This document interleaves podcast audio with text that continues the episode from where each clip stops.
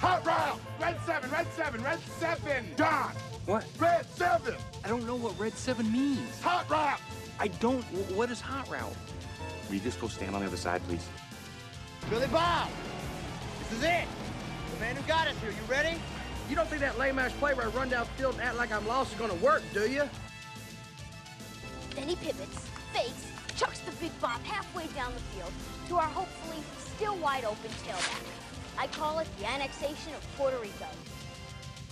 Booyah! That's what we call a sack lunch. Nom, nom, nom, nom, nom, nom. I need that ball. Get me the ball. You need the ball. Get me the ball. Get you the ball. Are you gonna get me the oh, ball? I'll get you the, get you the ball! Oh, I hope he doesn't kill somebody. And here we go, another episode of 11 Personnel. Nick Roush here with Adam Luckett, where we're inching closer and closer to the return of sports.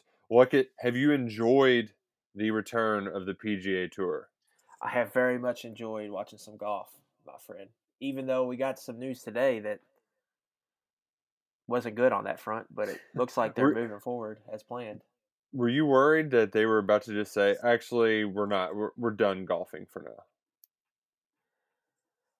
Not this weekend, but like moving forward, uh, they could be where something where they're they're going to be like, let's kind of reevaluate. But it, I haven't seen what the commissioner said yet, but it sounds like the few snippets that I saw that he's pretty much like, stop crying, we're going to play golf, kind of thing. Yeah, it was it was something like we're gonna have to learn to live with the virus, which is, you know, I, I know that we um, you can't say anything about coronavirus without it being like political, but I, I think regardless, if you want sports to happen, there's a certain amount of hey, people are going to get it, and it's it's how we deal with it once they get it, uh, and and moving on from there. Now, I, I'm sure it'll be different if they're like, if somebody becomes severely sick from it. But I think that's kind of the the way that you kind of need to go about it for the foreseeable future. And at least in golf, you know, it's no big deal if you know Brooks Koepka misses two weeks because I mean, there's not really a major tournament for what another two months or something like that. So you know, this is kind of time where you can kind of get all the bad juju out of your system. PGA Championships middle of August, I believe. That's the next big tournament. The Memorial's kind of kind of big. It's one of the bigger non majors. That's in middle of July, into July. Mhm. So like these tournaments they're playing right now are the tournaments that everybody sits out during the season. right, right. Like Uh, Harbour Town where they played last week, that's always, I believe, the tournament after the Masters. Uh-huh. So hardly anybody, rel- you know, pr- pretty relevant plays in that. So Gotcha. we've got guys playing tournaments they usually don't play. So I don't know. I I think there's definitely something to that where there's going to be these COVID outbreaks, like we're seeing in college football right now. Teams are getting Mhm. together, and there's been there's been multiple different types of outbreaks, and I think in social media, some of those have been gotten like, "Oh my God, I can't believe all this is happening." Well, I think that was kind of what they expected to happen. There was going to be this. You want them to happen now, so like you can, in theory, keep everybody in a bubble, keep them all together, separate them. Where I guess if everybody gets in the same living quarters or the same people you're hanging out with, you'll be able to fight it off. So they're, I think they were wanting to do it now. To you know, you want those tests to pop up now so you can, I guess, beat it and get it out of the way. Right, right, and kind of develop antibodies. And I, I, di- I didn't want to start with COVID talk, but hell, we're here. We might as well go there. Uh, just like the, the PGA players are going to Flavortown. Uh, we're not calling it Columbus anymore. It's Flavortown, Ohio. Uh, it, it it is known. Um, but this week, UK, uh, they made their. I, I guess they're doing like every two or three week kind of announcement thing where okay, here's the latest. Here's what we're doing. Uh, let's move along. And part of that was, hey, the volleyball team they started coming back this week. Uh, the basketball team they'll be here next week. And also, we've tested 106 student athletes, which it's all football players at this point, and only six of them have tested positive for having a past infection, and that's an important detail because they've only been testing for antibodies. Lucky, were you surprised that that they're they're only doing antibody testing and not the the nasal swab test? Yeah, I I'd have to say I was, but I'm not Doctor COVID over here, so I I Right. don't like. You would think with as much as at stake and how much money they have, they would go ahead and for the football team, just go ahead and do the full out test. But maybe there's a reason for hmm just doing antibodies because, like you said, you have to eventually operate in an atmosphere where it's probably going to be. And so, I guess the antibody tests will will you know will make sure someone is not getting. I, I, yeah, you would probably have to explain it to me. The antibody test just be like they had it in the past. Yeah, exactly. It does. It, it it means that you kind of have immunities uh, built up to it. Okay, Um, yeah, So the the thing that I, I I guess for me it's more of like, well, I you can't.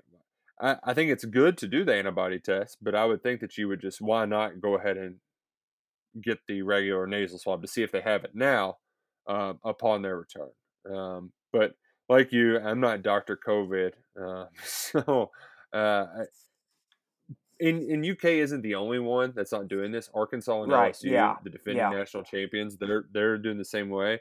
Uh, and in UK's explanation, like all of the kind of uh, a they said, well, this could change, and it may very well. Um, this is just kind of what we're doing for the time being, and and that all changes. I mean, hell, this coronavirus stuff changes all the time. Uh, but they also said that something to the effect of because I don't I don't have it pulled up right in front of me, but we don't want uh, we don't want them to not have like we we don't want them to get a you tested negative for coronavirus and then you quit wearing masks and you quit social distancing and all that kind of stuff. That was part of the explanation, and the other part was well with antibody testing, it's not like you take the regular one and tomorrow you could actually have coronavirus. The, the antibody testing should cast a wider net, which that makes sense.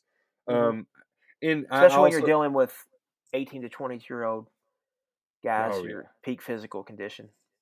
Right, right. Um, and it, it's just it's one of those things that was like, oh, well, that's kind of weird. Hopefully, it doesn't lead to more outbreaks, and it hasn't. Um, I know there's been, like you you kind of alluded to earlier, there's been a lot of outbreaks in other places.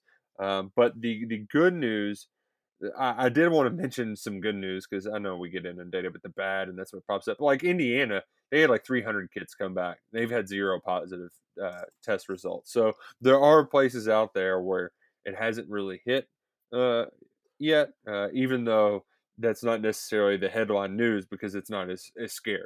And Ma- let, let's be real, like it the the scary stuff gets the clicks. Maybe we all just need to live in Indiana. Maybe that's the secret. It's a horrible idea. I, you know what? Give me Corona before I'll ever live in Indiana.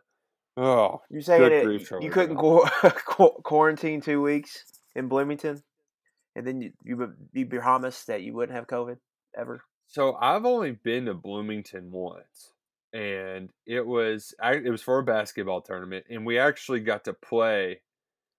Or no, I don't think we went far enough to actually play in Assembly Hall. I think we lost the game right before we got to play there. But we went to Assembly Hall to watch some of the games, and dude, that place it it, it gives you the worst vertigo, man. It is. Uh, it's something awful. I can't believe an architect was like, "Hey, this is a good idea for a place to play basketball games." It's absolutely miserable.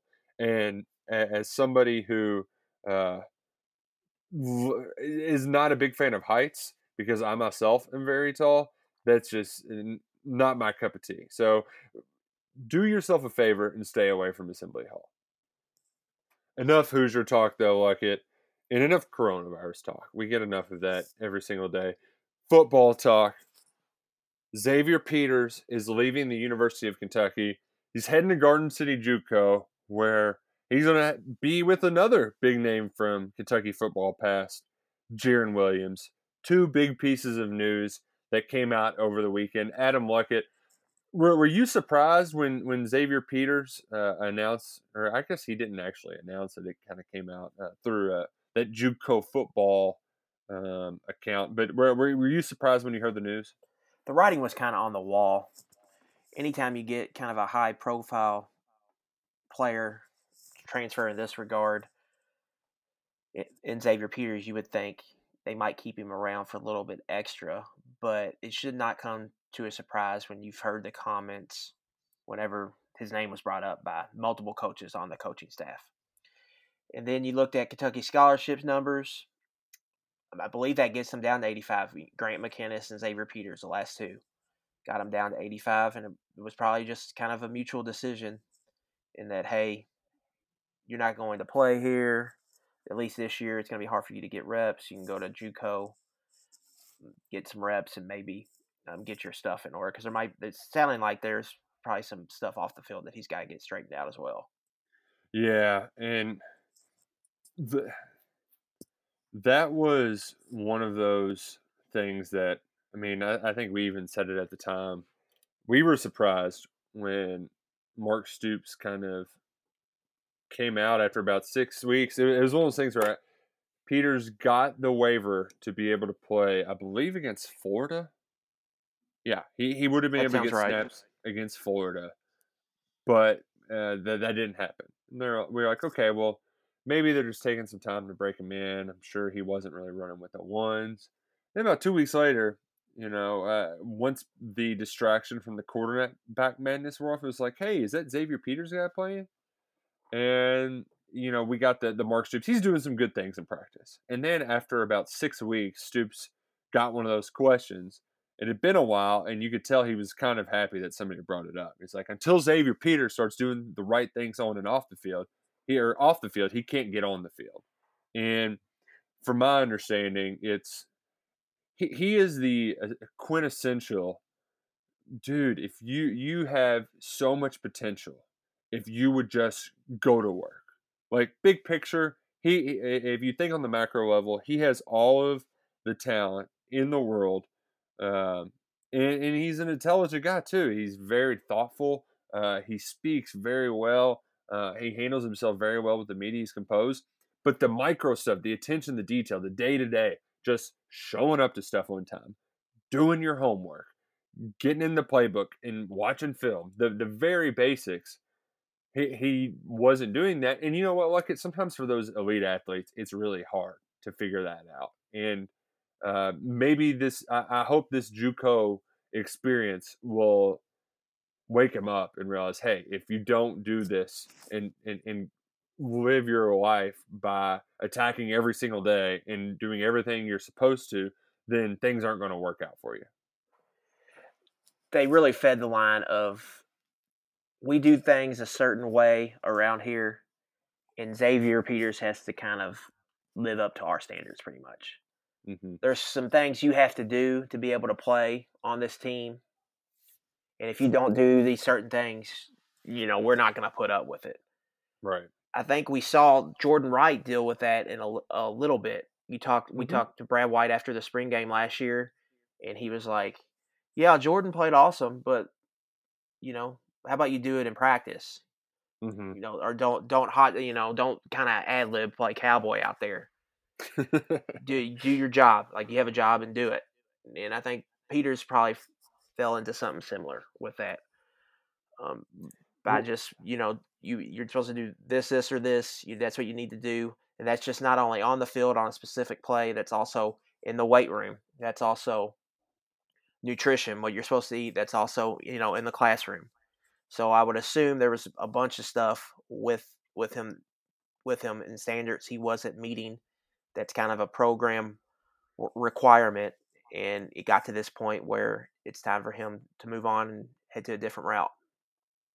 and, for folks who haven't been paying attention, who've never seen the the Last Chance U show, kids go to JUCO for pretty much two reasons. Okay, I'll give them three because there's one caveat. One, you get in, in like big trouble with the law or something. You just get kicked off the team, and you got nowhere to go, so you go to JUCO.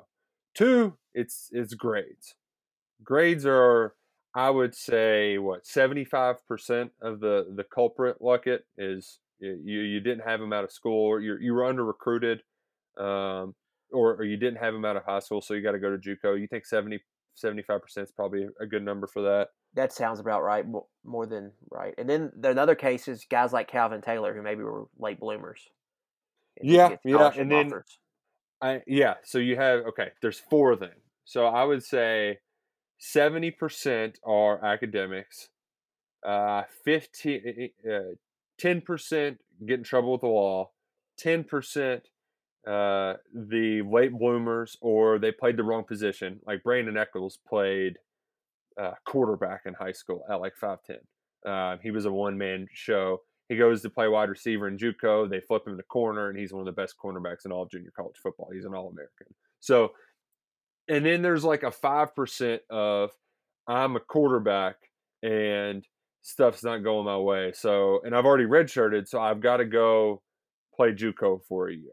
It worked out well for Terry Wilson, and I want to just give you the tweet of the week, Adam Luckett. I don't have like some sort of sponsor for this to give you the tweet of the week, but it really is perfect to show like just juxtapose the, the difference between uh, three years, what the difference will make eh, with Jarren Williams and Terry Wilson.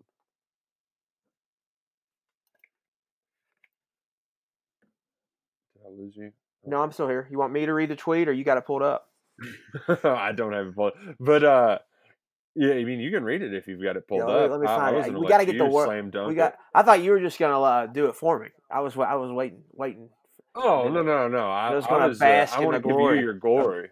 Yeah, because here's the thing: I wrote the post the following day, and I wanted to make the point, but I was like, I can't just steal Luckett's thunder and not give him credit. I got to give, as Adam Luckett noted in the post. 2017. Terry Wilson starts at quarterback for Garden City Community College after leaving Oregon, while Jarren Williams is committed to being UK's future quarterback. 2021. Terry Wilson is the unquestioned QB1 at UK, and Jarren Williams will play QB for Garden City CC after leaving Miami. The way they got to Garden City much different. Terry Wilson goes to Oregon, and Different but similar. Yeah, I mean, Justin Herbert and him, they got recruited in the same class, whereas Miami kind of rooted. I guess they had an offensive coordinator change, so you can give that some of some credence. But like they brought in D'Eriq King too, because Jarren Williams was not.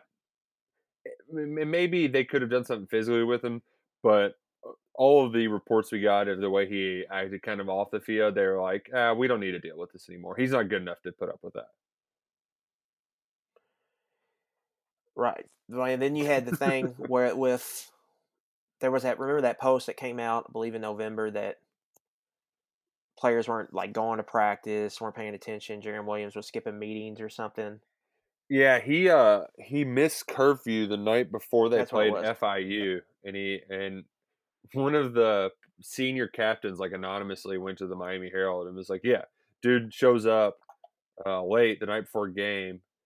I'm pretty sure he still started. He definitely played, and he played horribly, and they lost to FIU.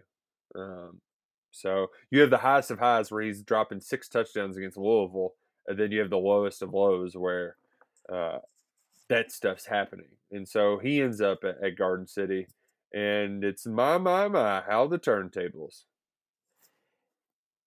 And it's kind of just a good explanation of what ha- or good example, excuse me, of how quarterback recruiting works. Jarren Williams is a four-star prospect coming out of high school, but when he was coming up, he wasn't a top 100 prospect. So there was a lot of quarterbacks ahead of him. And so what Yeah, happens they at some of the what happens That, that Georgia year had like Jake Fromm, Trevor Lawrence. That that that Georgia uh, football class was no, it wasn't Jake Fromm. It was it Justin. was the year Fields. after Fromm, but yeah, Fromm was a senior when those guys were a junior. Yeah, and. Ju- Justin Fields, Trevor Lawrence, Jarren Williams, all in the same state. So good luck being a defensive back in the state of Georgia. in Emory Jones, who's 2017. at Florida. Yeah, yeah, absolutely loaded.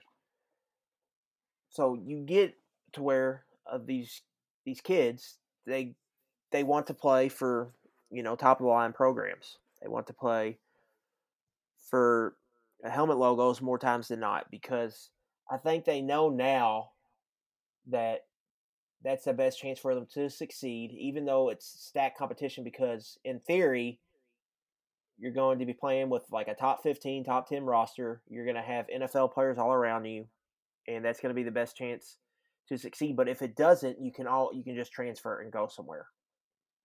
Yeah, yeah. So with Jarren Williams, like he gets his chance to start, even though he went to a school that didn't really have stability yet under Mark Richt, but it was a brand name, and he goes down there and visits the one time that they had their back moment. Right. He They, goes beat down Notre there for, Dame. for the Notre Dame game, and that you know as soon as he does that, it's a it's a switch that that gets flipped just like that. Well, anyway, he Mhm. in Miami he has his cup of coffee. They alternate between him and N'Kosi Perry. He starts against Florida, gets sacked 38 times in the opener, loses his job, he gets did. it back, torches Louisville. In a couple games there in the middle of the season, he you he you saw why he was a highly rated recruit. Like you could see Right. you could see really him developing. But then as the season wore on, you, he really started to stink the joint up again and lost his job again. And then some stories came out about some off the field type stuff. Right. Which that's also the kind of stuff too that winning Mhm. kills all uh, heal heals winning heals all ills. Yeah, I just co- so so damn right. we don't know we don't know what really happened, Nick. And that's true for Mhm. most other positions, but your quarterback, you just can't they can't be doing that. No, like, you're you're- exactly right. your quarterback has to be the leader. And, and really, it's not to saying your quarterback, you know, can't be going out and drinking beers or can't be going out and hanging with the boys or chasing tail. Like they can do all those things, but you have to do it in a certain way, and you have to be a leader where other guys are following you Yeah. and where Classic- other guys believe in you. Sh- Shane Bohannon was a classic case of that. Like, dude, you can party, but you just can't be seen everywhere. You know, like that's a it's not how it works, buddy. There's the there's definitely a, a line uh, you have a line you have to walk uh, that you can't really Mhm. cross as a quarterback. And it felt like you know he kind of crossed that at Miami because it seemed like some of the players didn't really believe in him. They lost they lost confidence in him. Correct, correct. But Not only And- the, and the it's one of players, the those coaching things- staff too. Yeah, no, you're exactly right. And I, I think it's one of those things too, like it where uh it's not as bad as Wa- Wan'Dale Robinson, but I, I hate cheering against some of these kids, and I don't really mean to, but like the whole flip flop, flip flop, flip flop thing, that was so aggravating. And I know it turned a lot of people off the football recruiting in general. That's And- just and- welcome to football recruiting. I mean, I'm like that's just how, that's just how the game's played, man. How about our boy Wilcoxon? I know we can get into that later. Oh, let's let's just go, before we get into that, uh, and we can kind of close the, the book on this. I will say one last thing about Xavier Peters because I do think that he fell into one of those four categories that was uh, a, an academic issue. Uh, the, he could, in theory, like it doesn't happen very often. It was supposed to happen with Javon, Javionte Richardson. He could come back to UK, and typically, uh, it's easier too from that JUCO level because you already have credits at uh, the University of Kentucky. So that I could believe be a it when I scenario. see it, man. Yeah, Like- exactly. I, I'm I'm the same way. I'm the same way with uh, the one kid, Torrance Davis, uh, the running back who committed but never signed. I just if you yes, there's always a chance that something like that can happen, but it rarely does happen. So I'll I'll just wait and see. The only reason to do that if you're Kentucky is if the play on the field from that guy is just kick ass. Like where you Well- got it, you got to have him. If if it's not, there's there's no sense. Why just take a freshman out of high school and get more years Yeah. of eligibility, and then instead of bringing this guy in who already failed in your essentially he failed in your system once. And, and you know why he, they can afford to do that is because they got the freshman blue chip guys who can play ball right now. JJ Weaver just flat out beat him out. I mean, eh, so what? They're one year difference apart. Like they would have had the same amount of eligibility. Katie McDaniel on his way to be doing the same thing. So now, would it be nice if you're you're you're a little thin at inside linebacker? It'd be nice to be able to throw Xavier Peters in at will this year. Uh, but like, there's no denying that. But right now on that edge, like, dude, you're you're, you're you've recruited some dudes there, so uh, you you don't need to go out of your your way to, to help this dude out if he's not going to reciprocate. And back on Jarren Williams, what I'm going who I'm going to bring up probably did, wasn't interested in him because of some of the off field stuff, off the field stuff. But if you take that away, Jarren Williams gets on the phone with your cousin Jeff Brohm. Ooh. And it's like, I want to play there. Like that always seemed like a perfect fit for me because they've Purdue's got like quarter. Uh, what was that Plummer kid? That's kind of who they're rolling with now. But Yeah. he was very up and down. He and he with- also got murdered, but their offensive line was terrible last year. I just uh, think with Williams, yeah. the way he can throw the ball vertically, and with some of those receivers Purdue has, I think he would have been a really good fit there. But what we see with Jarren Williams, it hasn't always been about fit because Kentucky was the most perfect fit. The school that recruited you the longest. You were you were set up to come in start as a true freshman, but kind of behind a good offensive line. They were going to tailor the whole offense to your skill set, and he passed on it. So we'll see. um, and he did it in dramatic fashion, flip flopping three times. And he was committed to Kentucky for a long time. And it's kind of like this guy, eh, I believe his name's Kamar Wilcoxon. Am I getting that correct, Adam Luckett? That is correct. He committed for the fourth time this weekend. The third time he's committed to the University of Florida. He's uh, like a top 250, top 300 Top 300 Safety from- safety. hmm Yeah, top 300 safety from IMG Academy, and essentially he went he, he officially visit or not un, he unofficially visited for. I was just going through his timeline, and he would just commit to Florida every time he took an unofficial visit. He's like, oh, this is great, I'm committing, and we were like, okay, we'll take you, and that that all started in 2018. Here it is, uh, two years later. After committing to Tennessee, he decides, okay, I'm actually just going to go to Florida now. man recruiting especially in the south man it's just it's crazy it's i mean it's especially in the state of crazy. Florida. Like, right well really yeah florida especially but even the just the deep south like alabama georgia mississippi it's uh, it's crazy man it's it's wild And and this is going to get to the kind of recruiting conversation I wanted to have with you. So, uh, we live in the city of Louisville. The Cardinals, they're just like just happy go fun time when it comes to basketball and football recruits right now. Uh, and I would say in football, they're doing m- much better than they were last year. They're doing solid. they have a good class But they're I up mean, to- it's a solid class for them Yeah. And and here's my question, Luckett. They're they- they're kind of taking uh, the opposite strategy of Kentucky. They're loading up on commitments. They're up to 17 now. I think Kentucky is at eight, maybe nine, and I, I feel like they're kind of dipping their toes in and waiting until they can start hosting visits. kentucky's at 11 commits right now They're up to 11. Oh, the punter. All the punter and uh joko willis juco linebacker unrated and that's really what's bringing their ranking down Okay. Uh, now, what I, I guess not not as much as my question, but I, I feel like this is the Kentucky side of me, but I feel like Kentucky slow playing it in, under these odd circumstances is the smart move, especially if you're Louisville and you're Scott and you're Tots and you think that you're going to have another great season, you can win up to nine games. Why would you take all of these kids right now when you could, in theory, get even better ones in October? Same reason kind of Tennessee did it. You can always flip these kids and go after you know bigger fish if you're in play for them. I think, I think from Louisville standpoint and what we've seen from Satterfield with early spring ball and then these hot starts in recruiting, he kind of likes to get it out of the way as soon as possible, Huh, that's a good way to put it. and Like so just, he can focus I'm on to get it whether, over with and get whether it's the season or then you know the next recruiting class and just always trying to move fast and efficient i would say. Um, but when you look at louisville you know they're they're doing a solid job. In the acc they're going to end up being like having the probably the fifth, the sixth or seventh best class. Um, so they're right there with where they should be. They're above you know boston college syracuse wake forest all them but Mhm. they're behind North Carolina and Clemson by a healthy amount, and then they're within Right. punching distance of Miami and Florida State right now.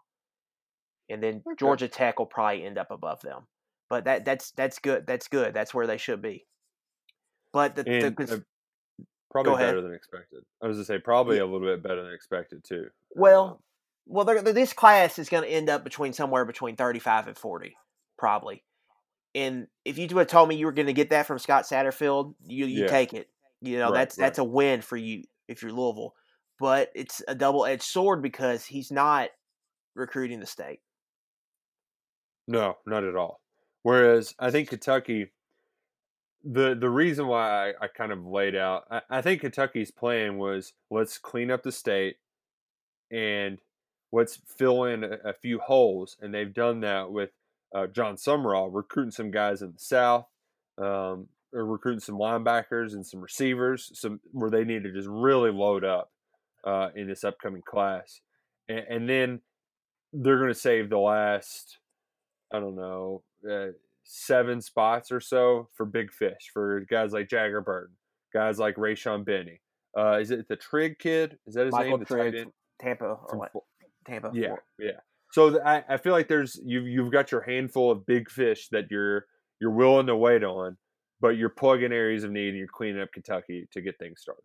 I think what you're seeing with Kentucky is there's some, you know, top 300, top 200 prospects that they think they have really good shots at. I mean, you just named three off the top in Jager Burton, Rayshon Benny, Michael Trigg, and there's a, few others out there that I think they're kind of jockeying position for, and they're going to have to get those kids those announcements. It looks like th- those are going to go down to the wire. Like Rayshon Right. Benny's probably going to go down to the last day of last signing day.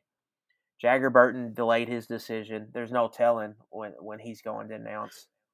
I don't think Michael Yeah. Trigg's in a big hurry. So those three guys, right. plus there's some unknowns out there that we What's that we the haven't what's really the discovered big yet. kid Doan from Michigan?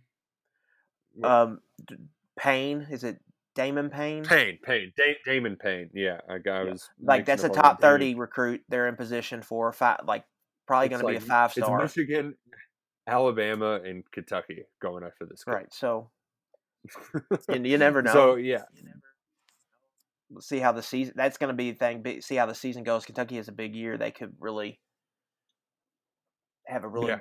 legit shot to get him if they go and win nine, ten games, finish in the top twenty-five. in in in Jager Burton's case, I know a lot of folks are probably, uh, oh my gosh, he's moving the decision back. This is bad news. He's dead set Well- on making those visits, man.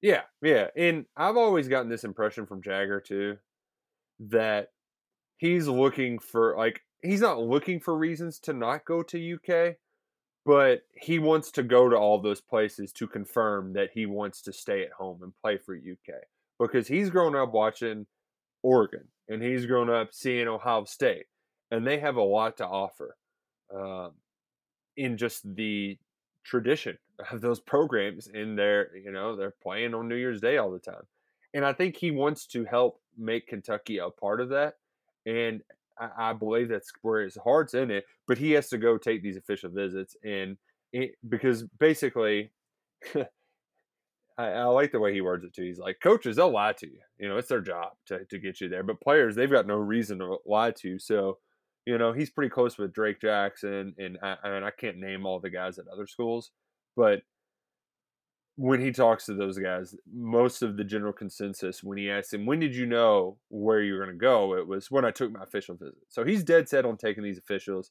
and uh, I, I could see him deciding around Halloween, uh, around November or something like that. When, once he gets a, a few under his belt, and just being like, "Okay, I, I, I've seen enough. I've seen enough." I could see him using that Georgia weekend for a UK uh, official visit or something like that, and then maybe you know Kentucky beats Georgia and he he's sold. I I, I That's if that we're having official out. visits. We still don't know.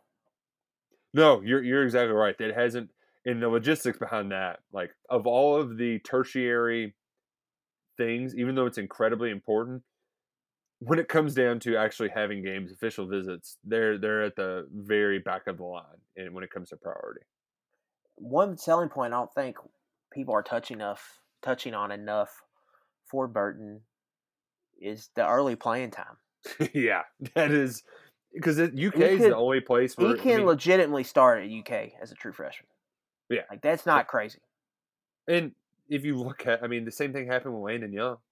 He was a five star, top 100 guy, and Cole Mosier gets hurt. He starts the second game of his career. Like let's just fast forward to 2021. Kentucky's offensive line: Landon Young's gone. You probably sad Nasir Watkins into the left tackle spot. Yeah. Kenneth Horsey, who you think's going to start at left guard, he's holding down left guard. I would assume Quentin Wilson takes over at center. Yeah. Yeah. Right guard, it's a total question mark, Yeah. You don't know. anybody. and right tackle is a total question mark. So Yeah. I look at that right side and I think that those two spots are kind of waiting on John Young and Jager Burton to take. Yeah, and. I and I would also say don't sleep on R.J. Adams. I yeah, mean, R.J. Adams too. Yeah, He, he's, a he's a Kenneth Horsey. You better be on top of your stuff. you know. The only thing with R.J. Adams I want to see is just his weight and can is he going to be uh, able to move around enough? Because he's he's got some weight that he probably needs to shape up a little bit. oh yeah, no, nothing. A Right. few sprints, wind sprints, and a max won't fix. Yeah. Right. Uh, But, I But, yeah, definitely no, think they, they see some bunchy stallings probably in R.J. Adams. and, and just to go back to Jager Burton though, that was the, Kentucky's the only place where immediate playing time really is a thing. So you you had that on top of the all the other, uh, you know, selling points that Kentucky has. I think Kentucky's in a good spot with Jager Burton. I also think they're in a good spot for for a couple other kids. I, I threw their names out there on the site recently. One is Martez Thrower, and even Hmm. despite his name, he's not a quarterback. He's a linebacker uh, from the state of Georgia. Yeah, yeah. Uh, a Jon Sumrall recruit. They're both Jon Sumrall recruits. And Luckett, I don't know how much you've looked at that kid's film, but uh, very patient run stuffer. I like that he just sits whenever a bunch of stuff's moving. He just sits there and then hits the hole as soon as it opens up and the running back tries to, to run through it. Yeah, it seems like they're making Georgia a big kind of emphasis, especially South Georgia. Yes, that's yes. that's where they've gotten Jamin Davis, Travis Tisdale, Katie Uh, McDaniel, Magwood, Chauncey Magwood. All those Mm-hmm. kids came from South Georgia. yes. And then over in Alabama, Sumrall's recruiting a kid by the name of Christian Lewis, who hmm just put up stupid numbers. Another receiver. Yeah, and Yeah, he's a good looking receiver prospect. Yeah, yeah. He uh he reminds me of Alan Daly in that he's like, oh, best receiver for state title team. And the only difference is that Daly won his and they lost theirs. It was a Tennessee Titans St. Louis Rams Super Bowl kind of moment. But it was more like actually more like Friday Night Lights where the dude gets st- the quarterback gets stopped in the like on the one yard yard line, for the final play. Oh, it was absolutely brutal. Absolutely brutal to watch that play unfold. Uh, but Lewis, he, I mean, he had almost 1,500 receiving yards, 20 touchdowns. like, that's just, those are crazy numbers. And he does it in a lot of different ways. That is, I put that tape up on KSR. Just, folks, if you haven't watched it yet, rec- there's some fun receiver highlights out there. He has, like, a little bit of everything. Whereas, like, some guys, like Ar- Armand Scott, he's screen pass and jump balls. This kid is uh, is Isaiah Cummings, same way, just throwing it up and then like lowering his shoulder and blocking people. This Right. kid has like catching passes in between like three defenders diving at him and then juking four times. Like just kind of like, how are they not tackling him? It's, it's he he's got fun tape. As far as his recruitment, it looks like Notre Dame is kind of emerging as Kentucky's biggest competition there. He's got an announcement Notre- set for September 28th. And then a guy, I, it, it may be it may be even sooner, Adam Luckett. You might just want to keep Okay. your ear low to the ground. Okay. Um, but yeah. Notre Dame. He's he's got offers from. Uh, he that kid has like forty offers, Mhm. uh, and I know Tennessee's in the mix. Uh, pretty uh, most SEC schools except for Auburn and Bama. Um, Arkansas is has really. tried That's what I, I'm glad you brought them up. I was going to bring them. Yeah. I was going to bring them up. Yeah, that's a that's a school Kentucky's going up against on a lot of guys this class. D- starting to Derek notice. LeBlanc's just like, oh, those one guys that we were going. It's almost like he he kept the playbook, Right. Because and and that's why that they're in it with Rayshon Benny is because LeBlanc was recruiting him at UK, and he goes to Arkansas and, and keeps that relationship going. Yeah, he Rayshon Benny ain't going to Arkansas. Hey, you know what? As long as they get a hat on the table, they'll be happy. Um, Take- you got any more can get, recruiting before we? you got any more recruiting before we move on? No, um, Mack Brown is this class he's putting together. For, um, I'll write about it probably next week in the recruiting roundup. But like this is going to be like a, it's got a chance to be a top five class. Like it's going to be up there if he lands some of these guys thereafter, which is freaking incredible. Wild. Yeah, yeah. Now they're benefiting because the state of North Carolina's like got like twenty blue chip prospects this year. So and they're landing a lot of those guys. But they've got like I believe like five top one hundred recruits right now. And That's crazy. the number one corner, uh, who's in Virginia, is like a top ten prospect. Tony Grimes, I believe his name. He's pretty much down to North Carolina and Georgia. Like he's gonna go one of those places, and that's that's like a recruit. That's one of the bigger recruitments to follow nationally. But the whole the whole class, I mean, the whole class is just incredible.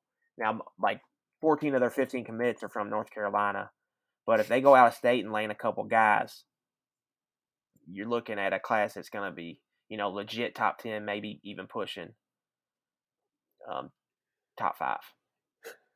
I just trying to imagine a scenario where North Carolina is good at football. I'm pulling it up right now. They have, looks like eight top 200 prospects already. That's pretty good. Yeah, which is seven. Seven, I can't count. Seven top 200 prospects, but they're after a bunch more. Of their like 16 commits, 11 are blue chips.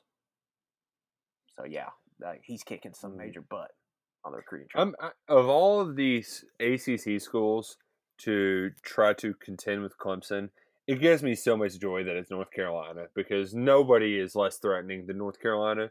And and even if Mack Brown does have a nice little run here, you know he he ain't got a whole lot of uh, fuel in the tank. Like I I can't imagine him coaching more than six seven years there. There's definitely some sleeping giant to North Carolina's football program, and I think we're going to hear that thrown out a lot just because of what Mack Brown's doing on the recruiting trail. And if you can recruit like Well- that in a bad in a bad division, because with Miami not having their act together, North Carolina is just lapping all these schools that Well, they're in the like- same division with on the recruiting trail. NC State. What have you been doing with Dave Doeren this whole time? Like Yeah, well, yeah, that's that's the big big one, and that's one for Louisville to keep eh, always keep an eye on because NC State's a program that could legit recruit at a top fifteen to twenty level consistently. They have that and because of local the- talent and because Mhm. of they have a proven you know name. They've always been able to recruit.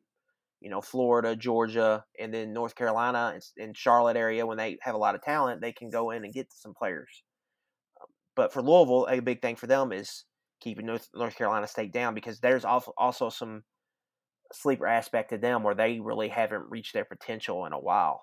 Yeah, they've had the big quarterbacks that are in the NFL now: Russell Wilson, Phil Rivers. I mean, but they're getting older, uh, and I, I think Satterfield at least has those North Carolina connections to try to recruit from there, and he's got Ledford on his staff, and so they're trying to they're trying to pull from there.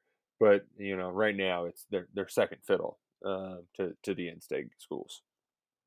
Right. Louisville, it's we're seeing some things with Satterfield. It's North Carolina, Georgia, and you know they're trying to keep that South Florida pipeline pumping a little Mhm. bit. Pumping. But you're you're dealing with second and third tier prospects in those states most times than not. And then if you can't recruit your state, like you can do that on a short term basis in classes and survive without it. But eventually you're going to have to get players from from home. And right now Kentucky's got uh, the advantage there. Uh, I, I would like to move to the state of Mississippi, Adam Luckett. We haven't talked about the Egg Bowl enough. Uh, it's it's been far too long, and it's in jeopardy of losing its best player this year, Kylin Hill. Said, "Get your stuff together. Get that Confederate flag. Get that flag out of here. I'm not playing." Do we? Do you, do you think that Hill uh, is willing to to back up that that promise that to to sit on the sideline if the state of Mississippi doesn't change its flag and get rid of that Confederate logo in the top left corner of it. I, I don't know. I would assume that it's probably going to take more than him speaking out to change that flag. I know a lot of people have spoken out about it. I mean, it's probably going to happen eventually. I don't know if it'll happen by football season. Kylin Hill was a guy that he shocked everyone when he said he was coming back to school. Mm-hmm. He was a guy most people thought would go probably third round or so, be like the top hundred pick. So him Right. just coming back, especially with Michael Leach, coming Yeah, especially with Leach. was a pretty big surprise. So, So we'll maybe see. he's I, just I don't like, really know. you know what? I might. He, he's probably got in his mind like, I've done enough to get drafted. Hell, I can go supplemental. That's what I was want to." thinking. He could just go on the supplemental draft if he wanted to. But do you remember in the Music City Bowl, like there was a big scuttlebutt whether he was even going to play. He Right. might just sit out for the draft, and then he ended up playing, and then ended up coming back. Yeah, it's real bizarre. So, uh, I hope just for. Actually, I don't. I mean, playing Mississippi State without him would be much easier. He was he was the top rusher in the SEC, not named Lynn Bowden last year. He's going to be preseason first team all conference. Uh, and if Mississippi State and Michael Leach don't have him, you want to talk about a rock? It could be a rocky first year in Starkville for for Leach. Yeah, but when they see him, it's going to be different than what they saw him last year because it's going to be 12 carries and nine receptions instead of Right. 21 right. carries and two receptions. I do appreciate though just that uh I think it was a day after Brandon Echols, who I mentioned earlier in this. Brandon Echols, not a big fan of the, fan of the state of Mississippi. he tweeted out, "I already had it in my mind I was going to leave that racist state. Mississippi don't deserve all the talent walking around there. Whole state ungrateful. Colleges in Mississippi don't even recruit in-state players like they're supposed to till it's too late or make us a last uh, option." I don't regret being from Mississippi because it made me what I am today. The only reason I claim it so my young boy is trying to go to college and get out of there and go somewhere better. And the thing that I I appreciated most about that tweet, like it, is he really doesn't claim that he's from there. If you go to his UK bio, when he got Memphis, to UK, he said he's from Memphis. Yeah, saw he said because he, he actually uh, grew up across the river. Um, you know, kind of like if you were in Jeffersonville saying you're from Louisville. He said he was from Memphis. That's how much he hates the state of Mississippi. And I, I absolutely love it. Just a big kind of F you to the state. And it's also a case of where it's like, hey, this dude is a crazy athlete. And I know he was a little undersized, but Jesus, did you see the videos of him dunking? I did not, but He's- that doesn't surprise me. He's like 5'10 and doing windmills. Like, He's a big time athlete, man. Oh man, um, uh, excited would- he decided to leave the we would never see it. college. But I would love to see like an SEC half court, maybe three on three or five on five basketball tournament from just football players. Ooh, did you see Joe Burrow in the Pop-A-Shot last year? Mm-hmm. He can get buckets. Uh, I mean, I mean, hell, a lot of these dudes are just great athletes that played both of those sports. Right. You could, anyway. yeah. Like even Kentucky, I would like to see like what what is the what does the best five look like? Ooh, ooh, let's try to put it together right now off the top of our head. One of them in recent years, I- I mean, this, I would have been really good at this game three years ago when I was closer to college and I would see some of those guys on campus. The defensive linemen are the ones who surprise you the most. Like Nick Haynes could windmill dunk and stuff. And he was, I mean, and that was before even he lost all his weight with diabetes. He Offensive lineman was- there, but yeah. Right, yeah, but like those, those some of the big guys deceptively good. Uh Ernest Sanders, I think we would have to put in there. We we've seen that dude get up and cram. Jordan Uh, Wright, I think Yes, you could throw him call. out on a big basketball court and to be kind of a six foot five, six foot six, probably undersized four man, just with a ton of athleticism that could rebound, guard, you know block shots. I don't know Oh. if he can shoot or anything, but I think you could stick him on a basketball floor right now, and I think he would probably fit in. He's a classic SEC West four man. Yeah, Yeah, like see, Alabama or yeah, Mississippi yeah. State, you know? Yeah, Just we like a big ass physical dude. You go to the inside. SEC tournament and you'll see nine players like what Jordan Wright would be if he Yeah, played college basketball. and he he got recruited to play college basketball. Um, Mm-hmm. Hell, the only picture we had on the website of him for a long time was Stoops and Grand hanging Yeah, out the at basketball his, uh, at his basketball game. Uh, so uh, I'm trying to think if there's many. eh, That, that was a good one. Um, if you all have any suggestions, please tweet them at us because I'm struggling to come up with some off the top of my head right now. I feel like AJ Rose was okay in basketball. There's some dudes we're obviously missing out there, but Jordan Wright, very good call. He Yeah. he probably is near the top. It's also a fun question to ask about like four weeks in spring practice or two and a half weeks into camp when we run out of questions to ask and they start talking about basketball. Those are fun. I think Boogie's pretty good I can from see what I understand. Yeah, I think Boogie's pretty good. So He kind of fits Uh, in that same mold as Wright, where he right, right. he Just could go out big. there, rebound, block shots, guard people, and fit right in. Uh, how on a scale of one to ten, how happy are we that the Belk Bowl didn't change sponsors before this last appearance? I love that name, man. the Duke's Mayo Bowl. Oh my Oh. gosh! Beautiful. And I want to see the trophy. What that looks like. it's just a giant jar of mayonnaise, just sitting in the hot sun. What do you get for bowl gifts? A package of egg egg salad sandwiches. Like, I mean, I mean, the, the last when when Belk was the sponsor, they would just go on a Belk shopping spree, and like, did they get to go on a mayonnaise shopping spree? Get a bunch of different condiments. Oh, and what's going to be even more confusing is I'm pretty sure. So this applies to their preseason game too, and I'm pretty sure Duke's playing in that game. yeah, they have a kickoff game in Charlotte every year. So Duke could win the Duke's Mayo Bowl, Duke's Mayo Kickoff Classic, which eh, I'm sure there could be all, all kinds of confusion. Oh. I'm I'm all for random crazy bowl names. Like we need more of it, if you ask me. Big Bad Boy Mowers was is my They're no favorite. longer a thing. They they gave up their sponsorship. They, that went to something else. I, I enjoyed the Cheribundi Boca Raton Bowl too. Cherry Tart Bowl. Yeah. yeah, that was and who one. was it? Uh, somebody over, I think it was our boy. Uh, it was either Jason Kirk or Alex Kirshner that went to the. it was they. It was like the warehouse industrial park in Michigan that was sponsoring the Bahamas Bowl. This Yeah, year. it's a Chicago like neighborhood, or s- It's basically like if if Riverport in Louisville was trying to attract more businesses and was like, you know what, we can get a lot of bang for our buck if we sponsor the Texas Bowl. yeah. Let's they do it." sponsored the that Chicago whatever the heck it is. They sponsor the Bahamas Bowl. At least Popeyes, you would think like, well, maybe there's a Popeyes in the Bahamas. This is an industrial park in Chicago. Just oh, ridiculous. Maybe we should get some funds together and KSR can sponsor a bowl, just one year. Man, that would be fun. like that would be a lot of fun. Like we get to hang it, hand out the trophy. It could just be a Ryan Lemond statue. We call it the Lemon.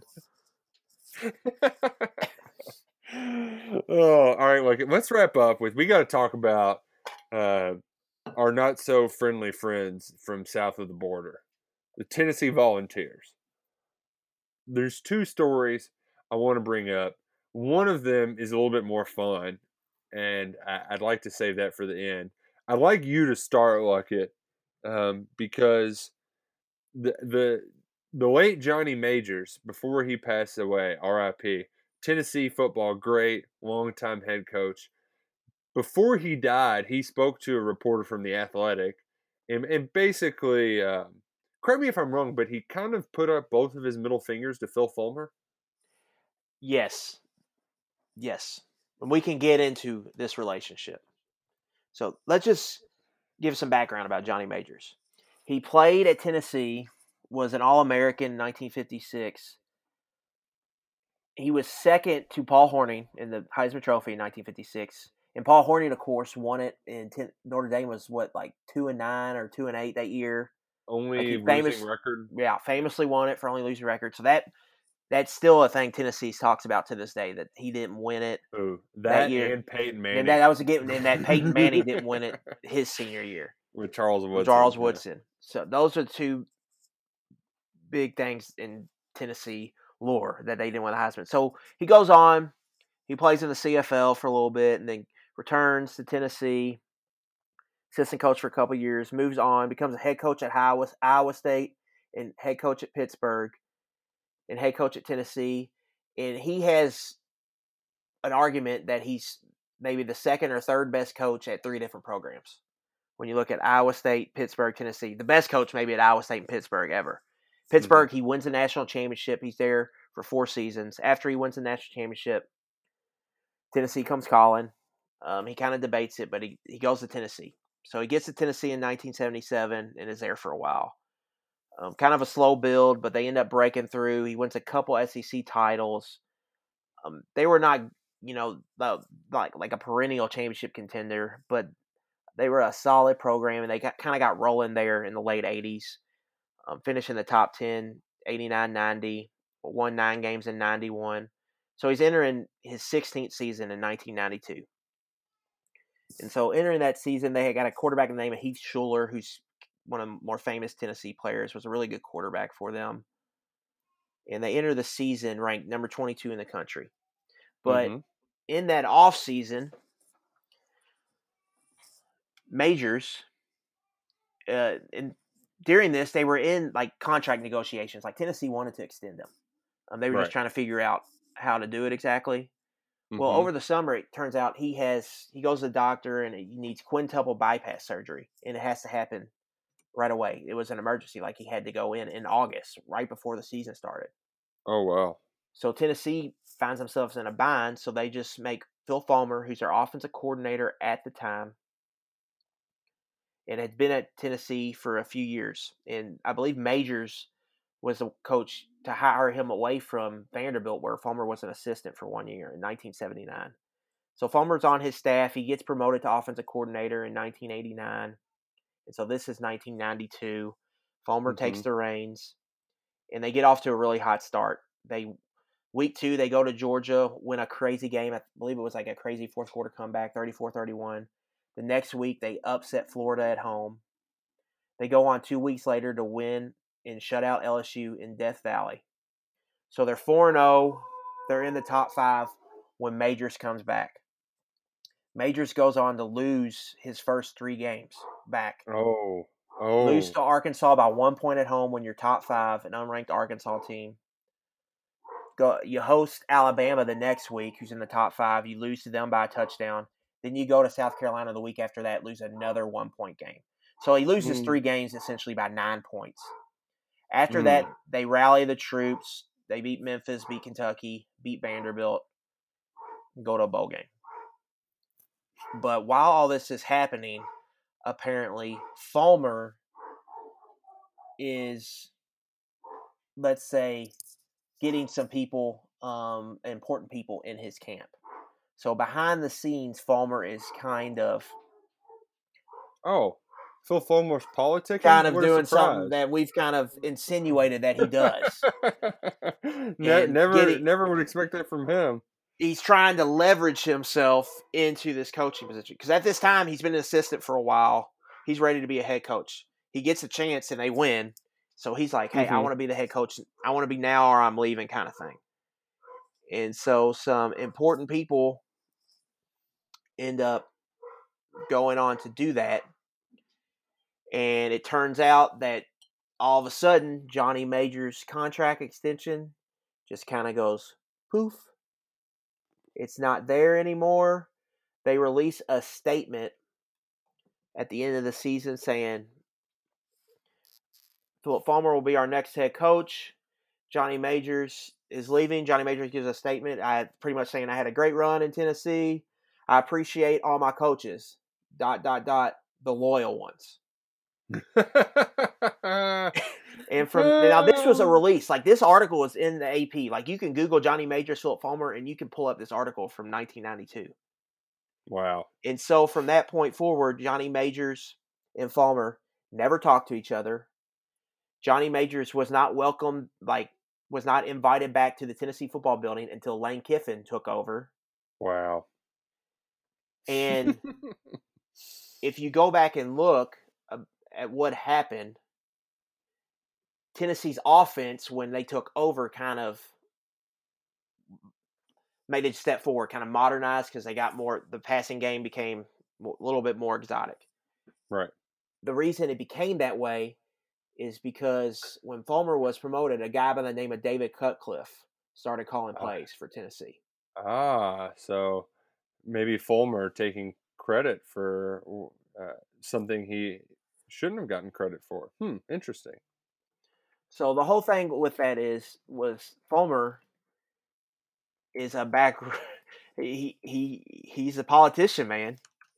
So he he's he's pulled some of this stuff before, and like we've seen with him as an AD, that you always have to keep in the back of your mind that he has done some backroom politicking, um, and he uprooted a guy he, that he worked for, essentially his boss, got, kind of got his boss fired. And then Majors went to He Pitt. pulled a he pulled a Dwight Schrute, and uh, I went to Jan and tried to get Michael Scott fired, and this time it actually worked.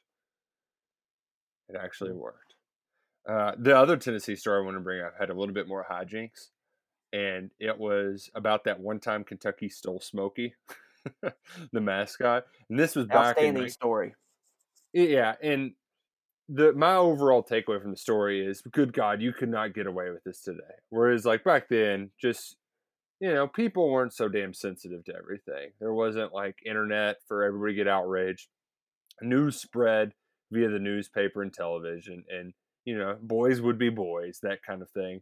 And uh, essentially, a former Tennessee student goes to UK law. He still has press credentials, and he was in the Pep Club, so he knows how Tennessee uses Smokey. And this dog, this coonhound, it's only been there around for two years. And so UK students are like, oh, we got this new guy in a fraternity. They stole the beer barrel from us. Well, it's time for us to go steal their mascot. And after taking Smokey on a Saturday, the week before the UK game, it essentially sent off a week of just back and forth of people driving up and down I 75, just playing pranks on each other. Uh, there was Tennessee students that tried to paint an orange T at Memorial Coliseum and got arrested. And I love it that just shows the 50s. They, they uh, the cops let him free once they agreed to. There's no such thing as vandalism. yeah, yeah. Uh, and then there was another instance where they thought he was at the fraternity house. So a bunch of guys they went to the frat house and they heard a bunch of barking. And when they opened the door, it was just a bunch of frat guys laughing because they the Classic frat barking. humor. Oh man, just classic frat humor. Uh, the dog was actually in Middlesboro the whole time, and uh, I, I I like that. At one point, the vet called and said he's got a special diet, and if one thing happens to him, you'll fly me up, and I'll be there in a minute to make sure this dog's okay.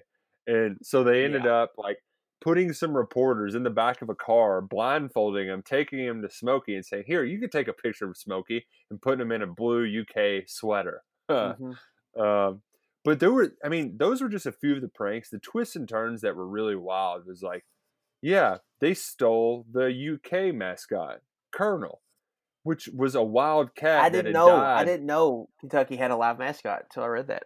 They had one, but they realized, okay, these animals are not meant to be in like they're they they live in solitary in solitude. They shouldn't be around twenty thousand people. So they quit having that mascot after it died, and they had it stuffed by a taxidermist in like a science building. And the UT the UT guys they stole it back. They were like, "Give us our dog, and, or and you'll get your wildcat back." And they're like, "Dude, nobody cares. It's a dead cat. Like, come on." Um, just a lot of back and forth that ultimately ended with them exchanging the cat and the dog at the game. Kentucky won 23 to nothing. They carried the beer barrel off the field and and all was well for a couple of years. And then this is where the, the twist even turn even more. Smokey, that same Smokey dog, Smokey 2, died two or three years later. It was on its leash and it just ate an entire chocolate pie in Lexington, like at the UK game. How does a chocolate pie just get near a dog in the middle of a football game? Maybe that's uh what the concession stand was selling before hot pretzels became popular. chocolate pies. Oh god. And then uh and then what ended up the name the guy, of the guy who conspired it all, uh, Beauregard or something. Beauchamp Brogan. yeah, I mean, just the frattiest frat guy in the history of frat, the biggest warrior ever. And then he ends up after doing Tennessee wrong, he interviews to be in-house counsel at Tennessee. During his interview, he admits that he was the guy who conspired against the plan, and they were like, "We want that guy defending our cases." And he served as in-house counsel for like forty years. no, he was he UT grad, went to law school at UK. Yes, yes. He was in the Pep Club or whatever, so he knew all of Smokey's uh, what they did for him. secret.